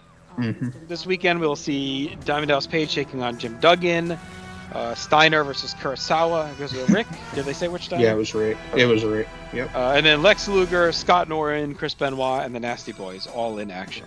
Engage cybernetic All right, our big mid-show we match. yeah we haven't really had a, a very deep WCW Saturday night now in a couple of weeks so I mean there's still some stars but Right. not that like marquee match Seems to be a couple weird weeks coming out of August, September for both promotions. I don't know what's off about them. They both feel like they're resetting some stuff a bit. Trying to yeah figure shit out. definitely definitely All right, our big mid-show match, playing off the angle from earlier, features Lex Luger taking on Rick Steiner. Rick comes out first, in comes Lex. We get a lot of talk about Giant's turn. Uh, Sting is missing. Larry hypes Lex as a savior over Savage, which is some interesting seeds there. The crowd is behind Luger as he powers Rick around. Larry tries to tamp down all the Sting paranoia, says there's a leadership void right now. We go to the mat where Rick grinds and controls us some amateur work to bridge us into hour two, where Bischoff, Heenan, and Tenay take over. We reset us for the night. Bischoff immediately notes that Nick Patrick's not working this match, and it's been a clean one as a result. We get a big pop on a Rick power slam. It's turned into a pretty fun power match with Rick's offense. We get a fiery Lex comeback. The crowd's all riled up, but out comes Nick Patrick. He's alerting everyone that something is happening outside of the NWO. Luger follows Patrick, and Rick wins the match by count out. So pretty good power match. Uh, the storyline was eventually going to take over. We knew that, but what we got was fun. It was good seeing Rick work a whole match on offense without tagging, and Luger's really mastered his comebacks during this run here as a face. So I went two and three quarters before the finish. Yeah I went three stars I actually really liked the match um more than I thought I would going in uh Tony saying that Luger and Patrick could be in cahoots that's kind of a callback like don't Mhm. trust Lex Luger Uh, them shaking hands at the onset was good. Rick, uh, Rick has, I mean, he's he's a good mat worker. Like he works the mat, and it looks good here. Um, the transition into hour two was done well. It wasn't very awkward or jarring. I thought it actually moved smoothly for uh, that hour two transition for a match. Mhm. Um, going on, and then the power moves were really good. Power slam, Steiner line crowd was woo- uh, woofing along with Rick after he does that. Uh, I did like Eric saying they specifically didn't have Nick Patrick refing this one because it was too Yes. important a match. Um, Bobby immediately asks where Sting is. Belly to belly for Rick looks good. Luger makes his comeback, hits the power slam. He's calling for the rack and has great support. Um, and then you get the finish. So I, I thought it was a well done match that gave you enough. You didn't feel cheated, uh, and it leads to a very hot angle. All right, we cut outside in the rain where DiBiase's still talking to someone in the limo, and we hear Sting's voice talking Mhm. about trust. And DiBiase's trying to calm him down. He says they can trust each other. And Bischoff starts to freak out immediately that he hmm. heard Sting's voice. Luger comes running out, and DiBiase tells Sting to wait in the limo. Luger asks Ted where Sting is. Ted says he's not here. But then out comes Sting from the limo, and him and the NWO beat down Luger, and he's lying in the downpouring rain, which is a really cool setting for this, just to be like dark and damp, the rain pouring down. Yep. It looked like a perfect spot for like a betrayal, something out of like a you know Shakespeare, a film based on a Shakespeare play or something. Comic book to me is what. I, Yeah, that too, right? Yeah. like Batman or whatever. Yeah. Um, so uh, Luger gets gets his ass kicked. He tries to fight up. He throws a chauffeur to the ground. Poor guy. Uh, he tries to get in two limos, but everyone's emptied out. Heenan says it's dangerous out there with all the thunder and lightning. And when did Bobby turn into such a fucking pussy? By the way, like he was always, I guess he was always kind of weaselly, but I felt like he at least Yeah. would go toe to toe. He's the weasel. Stuff. Yeah. But like now he's like a giant freaking bitch. Like he's like, oh that thunder and lightning. He's like a 90 year old woman who's like, oh I can't go out in this weather. Uh, it's like all the thunder and lightning is dangerous out there. Uh, Yeah. Bischoff, Bobby, and Tenay are completely shook. We go back to them and try and sort this out. Bobby thinks Nick Patrick was in on it. He set up Luger, but Bischoff doesn't really give a fuck about Patrick. He cares about Sting. Bischoff gets word from security that they don't know the NWO is even at at this point.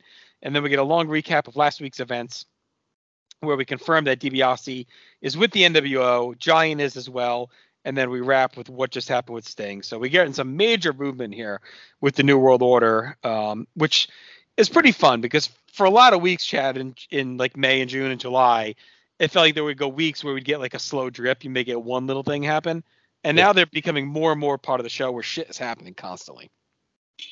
Yeah, I mean, it went from they'll show up, um, and that's just it, to Right. you're having people turn like every week. Like, I mean, in a three week clip, you had DiBiase just show up, Giant turn, and now it feels like Sting turns. Mm-hmm. Uh, I, I've always loved this. I, I was going to get your take. Like, we know what happens, but I still, in watching it today, like, I, I feel like it's believable that that's the real Sting. Like, Oh, yeah. I, I mean, I'm not very good at, I, I may not be very good at facial recognition or whatnot, but I mean, I was reading my buddy Simon's review, uh, and he he's pretty adamant that like it's obviously the fake Sting, and I mean, I know that like obvi- this will get Mhm. very played out, like this gets very played out, but as of now and like this night with the aesthetic of the rain and the darkness, um, I, I thought it was a great great angle that was executed well, and I thought that it was uh, had a couple of little uh, variations that made it interesting, like Sting's robes a little different. Right. Uh, the audio on him, quote unquote, talking feels a little odd.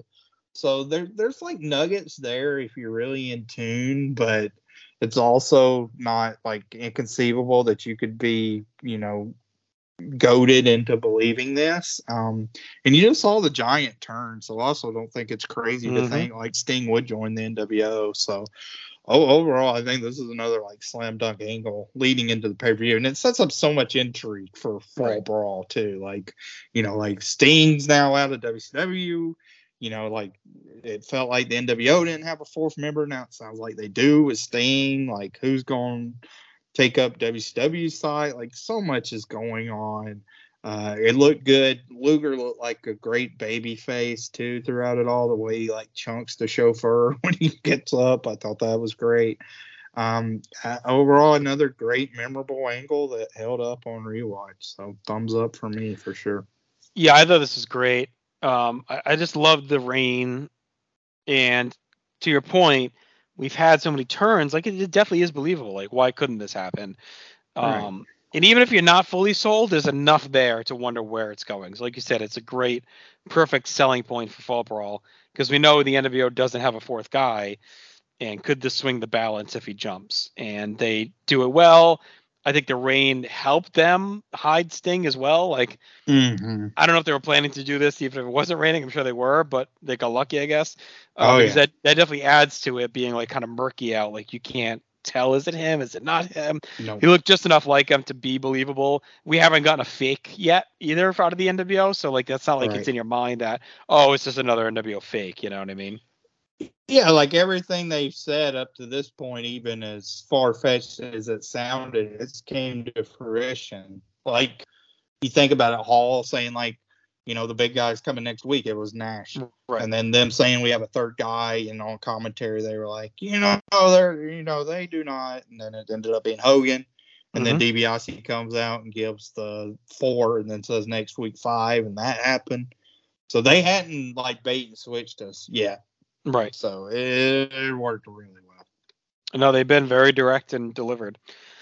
All right, we get another NWO paid ad by the shirt. Uh, we go outside again where one limo is gone and the WCW crew is stomping around in the rain, kind of tearing each other apart. Uh, the other other limo, but it's empty and no one from the NWO is around anymore out there, so they've all vanished. Interesting crew too. Um, like the amazing French Canadians were stomping Mhm. around out there, so they're all in Dungeon right of away. Doom. Yeah, Dungeon of Doom. Rick Steiner's out there now helping Luger. So it, it shows that WCW is at least a little bit united. So I like Right. that.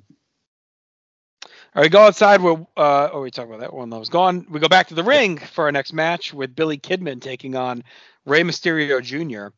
Uh, Bobby says WCW waited too long to come together. Should have been right when it started. Now they've let this grow. This looks like it could be fun on paper, but we thought that last week with Rey's match, and they got completely derailed. Uh, Bischoff's despondent in the booth about Sting turning. We start big with a nasty bump by Kidman to the floor. They brawl out there. Kidman's a beautiful splash off the top for two. Uh, these guys are really going for it, but the commentary is just completely depressed, talking about Sting. And then Rey quickly wins just as things were getting heated up and ended. So, you know, Rey's on fire. Kidman showed flashes. They deserve much better on this one. Uh, I think this should have been first hour, so we could have gotten some time and focus and let the storyline eat up one of those other matches we saw, like the French Canadians or whatever. Uh, but the story is king right now over the matches. That's just how it is. So, two stars. Yeah, star and a half. I mean, it's all it's a ninety second match. Um, I yeah, you could probably could have switched this with either the Juvi match or the uh, Amazing French Canadians match.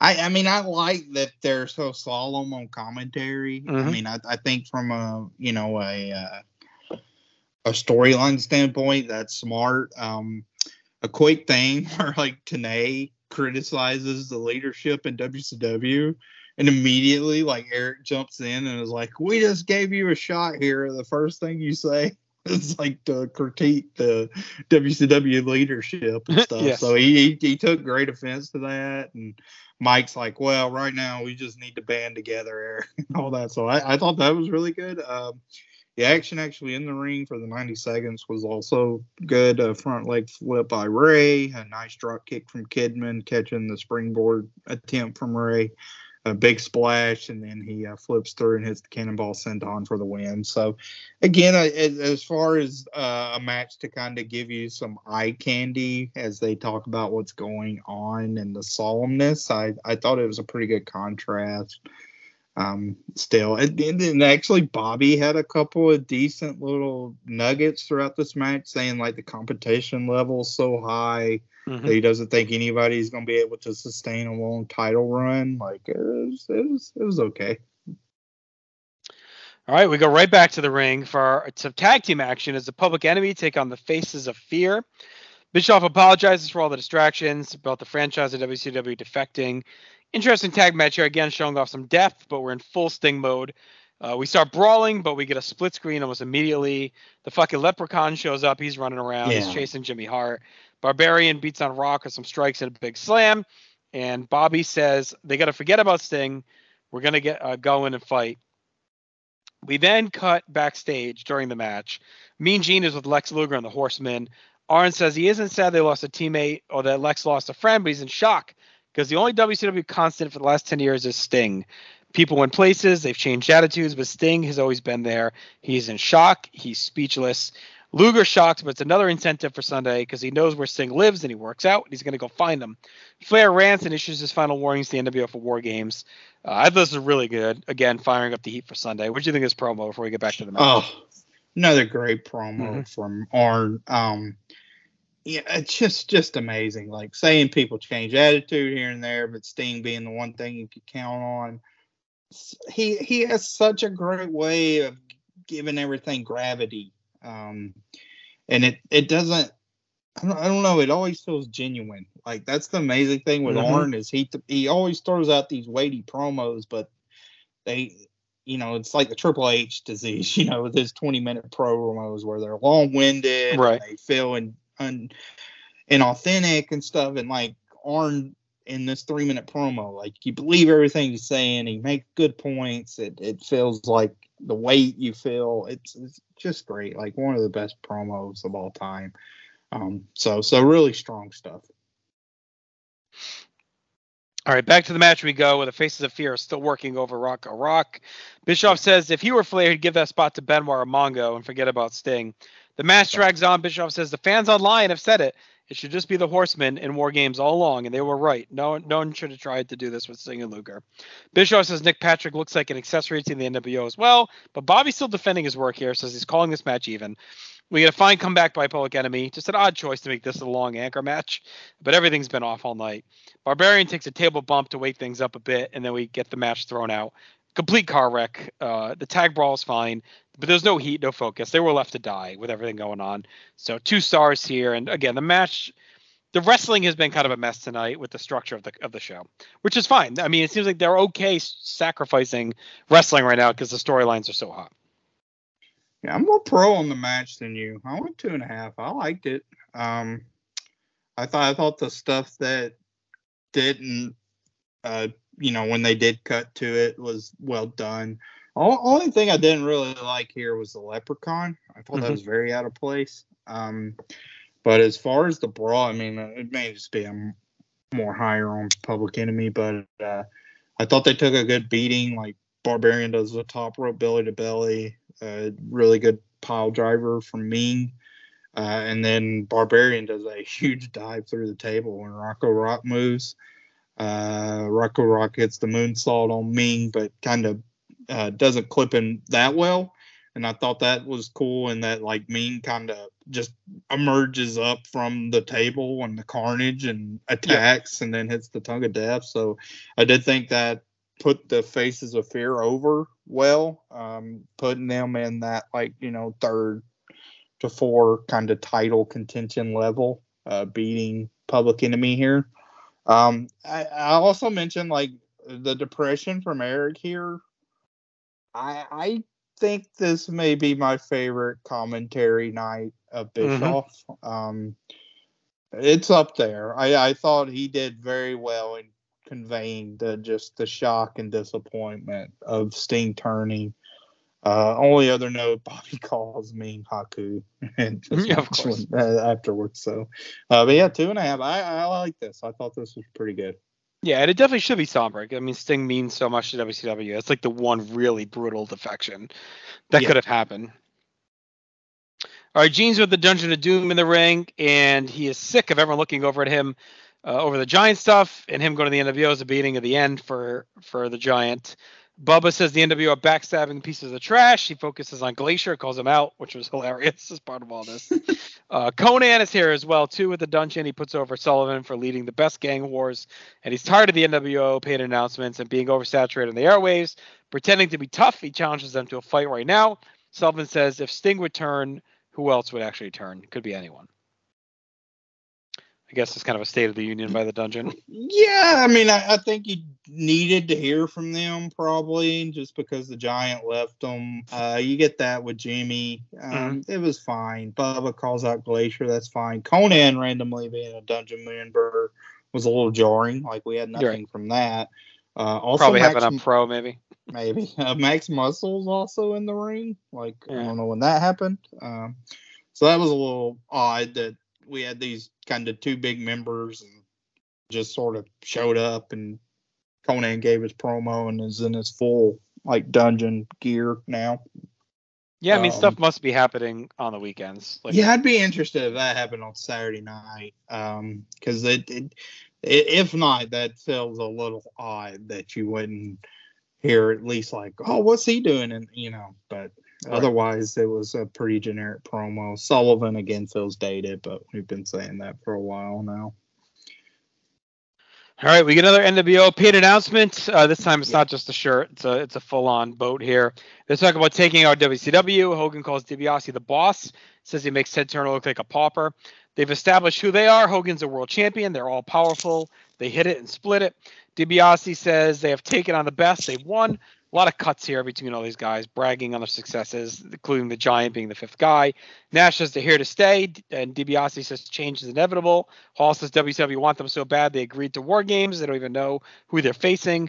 They go in, create confusion and chaos, and DiBiase wants their own weekly segment on Nitro. They want their own tag team tournament, and they want WCW to pay the bill for it when they win on Sunday. Hall says NWO is for life. So we're starting to see them feel feel themselves more and more. They're starting to make demands now. Also, the interesting presentation, and I'm curious how this goes, and maybe a good dropped angle um, piece. Like, how long is it being presented that DiBiase is kind of the lead dog of the NWO? Like, Yeah, the benefactor. Yeah. yeah, it's almost always feels like it's Hogan, but they're starting to make like DiBiase is the one driving the decisions. Yeah, they definitely here had DiBiase as like the bankroll for sure. Like, I Mhm. mean that that was the catalyst for convincing Giant. Um, Yep. NWO for life too. I don't know if we've heard that before, but definitely had it here. Uh, good catchphrase, Mhm. uh, obviously. Uh, a lot better. Hogan doesn't say his anything less with the uncivilized. Yeah, I don't think we're done with that yet, though. He's, he's dropped that, thankfully. Um, I, I mean, I like these segments. I thought this was another good one. Added some, fleshed out some stuff that we needed to know, and I like that they were behind a cage, so that also puts over war games just in the Mhm. way they're filming it. So, overall, another win. It's been a strong night of promos for sure, Yep. um, across the board, which is what you want in your go home. Yeah. All right, we get our ad for Fall Brawl. Uh, Bischoff, Bobby, and Tenay talk about Sting and War Games. Then we go back to the ring for our main event, which is Macho Man Randy Savage taking on your boy John Tenta. Savage uh, taking on another big man to prep for Fall Brawl, where he'll face the Giant. Uh, and this feud is renewed from a simpler time, if you recall, back when Tenta was the Shark, uh, him and or the Mhm. Avalanche actually, before Yeah, Shark, Avalanche. Avalanche, him and Savage feuded in '95. Savage sprints out, but Tenta jumps him, knowing this is a big chance. Bischoff apologizes for Bobby calling Meng Haku by accident. he says he's under contract at WCW, is not associated with any other organization, which was just Bischoff, you know, doing his legal shit because of all Yeah. the lawsuits around. Due diligence. Yeah. They wanted to make sure that no, no, we're not saying Haku is, you know, whatever. Yeah. So uh, Savage hits two big elbows. He's just, just completely squashing Tenta. Teddy Long comes out. He begs Savage to follow him backstage, and he does. And the match itself just a squash. All story tonight. The crowd kind of seems annoyed a little bit. You could feel maybe some of the wind come out because all of the big stuff is happening backstage tonight. So this Columbus crowd kind of got fucked a little bit. There's not a lot going on in the ring, not much action match wise. So I could see maybe attending this night show and feeling a little bit let down. Uh, but I went a star and a half on the match. I uh, gave it a two. Um, yeah, I, I mean, I think, and Eric mentions that um, the crowd, I guess, didn't see what was going on backstage, even. Yeah. So that kind of sucks. Uh, Tenta has Jericho's music, so that's uh, was an interesting thing. Uh, also, a nice mustache. Uh, Savage has gold and black attire, which always looks good. Kind of Mhm. his uh, WrestleMania 8 look. Uh, yeah, I mean, as far as a, a a big man matchup, it was fine. It was very quick, but uh, Savage looked good, looked uh, resilient, and then hit the big uh, double axe smash and two elbows uh, before Teddy Long came in. So for what it was, it was fine. I, I kind of like Savage going up against these big guys as monsters uh, as prep for the Giant. Yeah, it's been a good little running theme. Um, and and yeah, I would say again, yeah, everything happened backstage definitely feels like a slight to the fans. Like a, you know, I would say they're killing a town, but you may be a little hard pressed if you're Columbus just to feel like you get your money's worth here tonight. Um, yeah, I'll look up while you talk about the promo when the next time they come to Columbus is. because they don't even get like a good one good match in at least. Like they didn't see any big stars in the ring. I guess they saw Luger and Rick, so that's something, but no one else is really out there. Uh, so Savage and Teddy Long run out to the rain, but there's a limo leaving as they get there. The rest of the crew is there as well. They scour the other limo, but nothing is going on besides finding an empty box and some paint. So they tag the limo. Bischoff, Bobby, and Tenay wrap us up. Bischoff's about to announce something, but Arn Anderson comes out and says the world is in shock, outraged, but no one's hotter than the Horsemen. He talks about their history and how they paved the way. Bischoff says maybe they've made mistakes, but Flair cuts him off and says WCW needs the Horsemen. And they shouldn't be locked up in the back. He gives the final sell for War Games and says Hogan has no chance. Bischoff says the Horsemen will get their shot, even though WCW hasn't given them their due. And then we wrap with one last look at Sting attacking Luger. Uh, good promos, but a soft end to this odd show. Um, but look, if nothing else, they put a ton of hype on Sunday and intrigue with the Sting stuff. So if that's all they needed to do tonight, that final sell, then they accomplished it. But as a Nitro, outside of a bunch of great promos, it really was lacking. You have all the miscues going on, um, all the random matches that don't ever really get going. So kind of an up and down episode of Nitro, but their main goal was selling War Games at Fall Brawl, and they nailed that. Uh, so 8:30 97, they do a house show. They're not Okay. back for TV till uh, March 5th, 98 of Thunder. So Yeah, I mean, they a kinda, they not a surprise. town.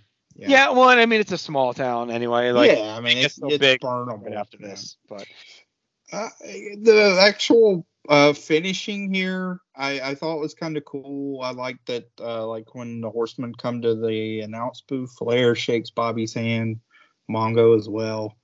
Uh, Arn talking about how you want to be a horseman when you grow up, but just don't know how to. Uh, and then Eric like apologizing for his mistakes, being kind of Mhm. blunt. Like you see Eric take responsibility here. Um, yes, which I enjoyed. I, I, th- I think, I mean, to me, like I thought this episode was trending very low in the first hour, but the second hour I greatly enjoyed. So to me, it Right. was more of a tale of two episodes. Um, I mean, really, in the second hour, besides Konnan randomly being in Dungeon of Doom, from what we've seen in the Leprechaun rolling out, running out, which was ten seconds, like I Mhm.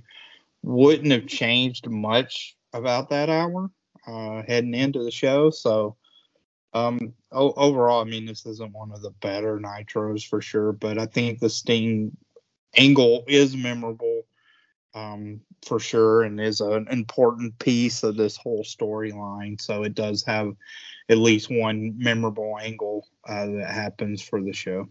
Yep. All right. Let's do our awards here to wrap things up. Uh, best match, I mean, I think it's pretty obvious, is Luger and Steiner. Yeah. Best moment, again, pretty clearly, Sting uh, joining the NWO. Yes. All right. For MVP, I went. I had Luger here, but as we've talked through the night, I don't know. Are you, are you going Arn? I went Arn. Uh, him and Luger, I thought were pretty close. Um, though, Yeah. I mean, Luger, Luger, I think is very good. Um, Yeah. I, I actually think this is a pretty strong night for Mhm. uh, multiple MVPs. Like, you could you could even make a small case for DiBiase between Yep. the paid announcement and his role. Um, so so pretty pretty solid night for candidates. Okay. All right. Uh, a couple commentary lines. This is exactly the Mormon Tabernacle Chorus. That was Larry. This is propaganda, Larry. Well, it was an election year. That was Tony. Uh, obviously, not a banquet for the eyeballs, Larry. Stupidly, I spent four years at Penn State flunking French. I should have flunked Spanish. That was Larry. And this is not made for public consumption. That was Bischoff. Uh, debuts, we had Super Calo, Sensei Pat Tanaka, and the Amazing French Canadians. No shots fired, unless you want to count the Haku apology. Um, and no, I mean, I, I he wouldn't have done that unless he had to. So Right. yeah, I don't I wouldn't count that. So I don't know. I'm curious if I'm lower than you on this one. Again, I just it felt like there were so many things off about the show, uh, but the Sting angle was great, and to me that's the bulk of this grade, as well as the Anderson and the Horseman promos. So I went five and a half out of ten. Yeah, I mean, I'm I'm higher. I I kind of bantered about. I'm I'm gonna land at just six out of 10 Mhm. I do think the first hour hour's rough, and I do think like we could have gotten uh like if we could have gotten like more of a good marquee match in the first hour. Um, I actually would have liked to see Diamond Dallas Page on the show. like uh, we he'd been on a little bit of a roll. Well, yeah, and they hyped up the thing with him and the Guerreros. Yeah, Yeah. could have done something with that. Yeah, so like no Eddie, no DDP. So those are kind of your uh, ring generals, which Yep, is no weird to say, but yeah, no Jericho either. Um, so, so that really could have helped the first hour, and I think it helped the show overall. Um, but yeah, I mean, I, I, I like that second hour. Like if this would have just been the second hour only, I'd, I'd probably would have been like seven and a half, maybe flirting with eight. But I'll, I'll go six as a show overall. I still thought it was a good show. Like, Oh yeah, I mean good. every Nitro baseline right now is, is very good. I mean these are all very good shows. So this this one felt like a little bit of a letdown after like you know I went seven and a half on our last Nitro. Right. Oh. Yeah. I mean, I was eight. Yeah. more consistently good. But these first hours are worrying me a little bit lately. Um, I, I the fear is that the roster is getting a little bit unmanageable for them already, and they're picking some of the wrong guys for these shows. Um, and again, just like are they losing track of stuff because they're so because there's so much going on? Is it starting to going to start leading to like some more mistakes and miscues, or is it just a bad night, which is also possible? So we'll see. Possible. All right, let's do our uh, combo awards. Our first here, four nine nine, and I think we both agree the best show was obviously Nitro. Yeah. Best match, we're gonna go with uh, Steiner and Luger. Yes. Best segment, obviously Sting joining NWO. Yep. Better commentary, I think we like Nitro a lot better. Yeah. Like I again, like actually, I think you almost could put Eric also as an MVP candidate. Like I, you know, Eric's commentary is what it is, but Mm-hmm. I really liked him tonight. I really liked Bobby tonight. So strong, strong night for Nitro on commentary for me. All right, and then star of the night, we're gonna go with Arn. Uh, I would go with Arn. Yeah. Okay, so a clean sweep Nitro on the ratings, I'm sure.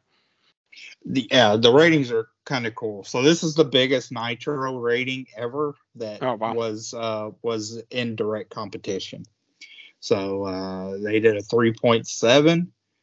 Uh night uh Raw did a 2.4, but again Oof. like I mean uh the, the the two previous Nitros running unopposed at a 4.2, 4.3, so they they retained most of that audience and was able to bump up to that 3.7 um, which was a really big rating. Like it, this Yeah. is a rating that they they equal a few times over the next couple of months but it's a rating they will not eclipse until february of 97 so big night All right, yeah, definitely a big night. And you know, last week's show was great. They were unopposed, so clearly, like you said, just won over a lot of fans with the giant turn and uh, you know, final go home for Fall Brawl here. So, right all right, so that'll do it for us tonight, Chad. And as we mentioned, it is the go home for Fall Brawl. That means our next episode will be pay per view time. So we'll see how War Games holds up and all the Sting stuff, and we'll see how the rest of the card stacks up as well. So I'm looking forward to that one. Yeah, definitely look forward to that show. Uh, it's one that familiar with a few matches here and there, but it's it's one I feel like I've watched more over the years as kind of a one-off. Like you know, watched maybe the uh, the Jericho match, or watched the Super Calo Mysterio match, or watched War Games. So so I'm interested to see how it goes as a show overall. I hadn't watched it front to back in a while, so looking Yeah. forward to it. Agreed. It's kind of a little bit lost in the fall because you know the big Havoc card coming up and then coming off of the other shows in the summer. So, Right. all right, that's it. Smell that napalm. We'll talk to you in two weeks at Fall Brawl. He's a ghost, he's a guru. They're whispering his name through this disappearing land, but hidden in his coat is a red right hand.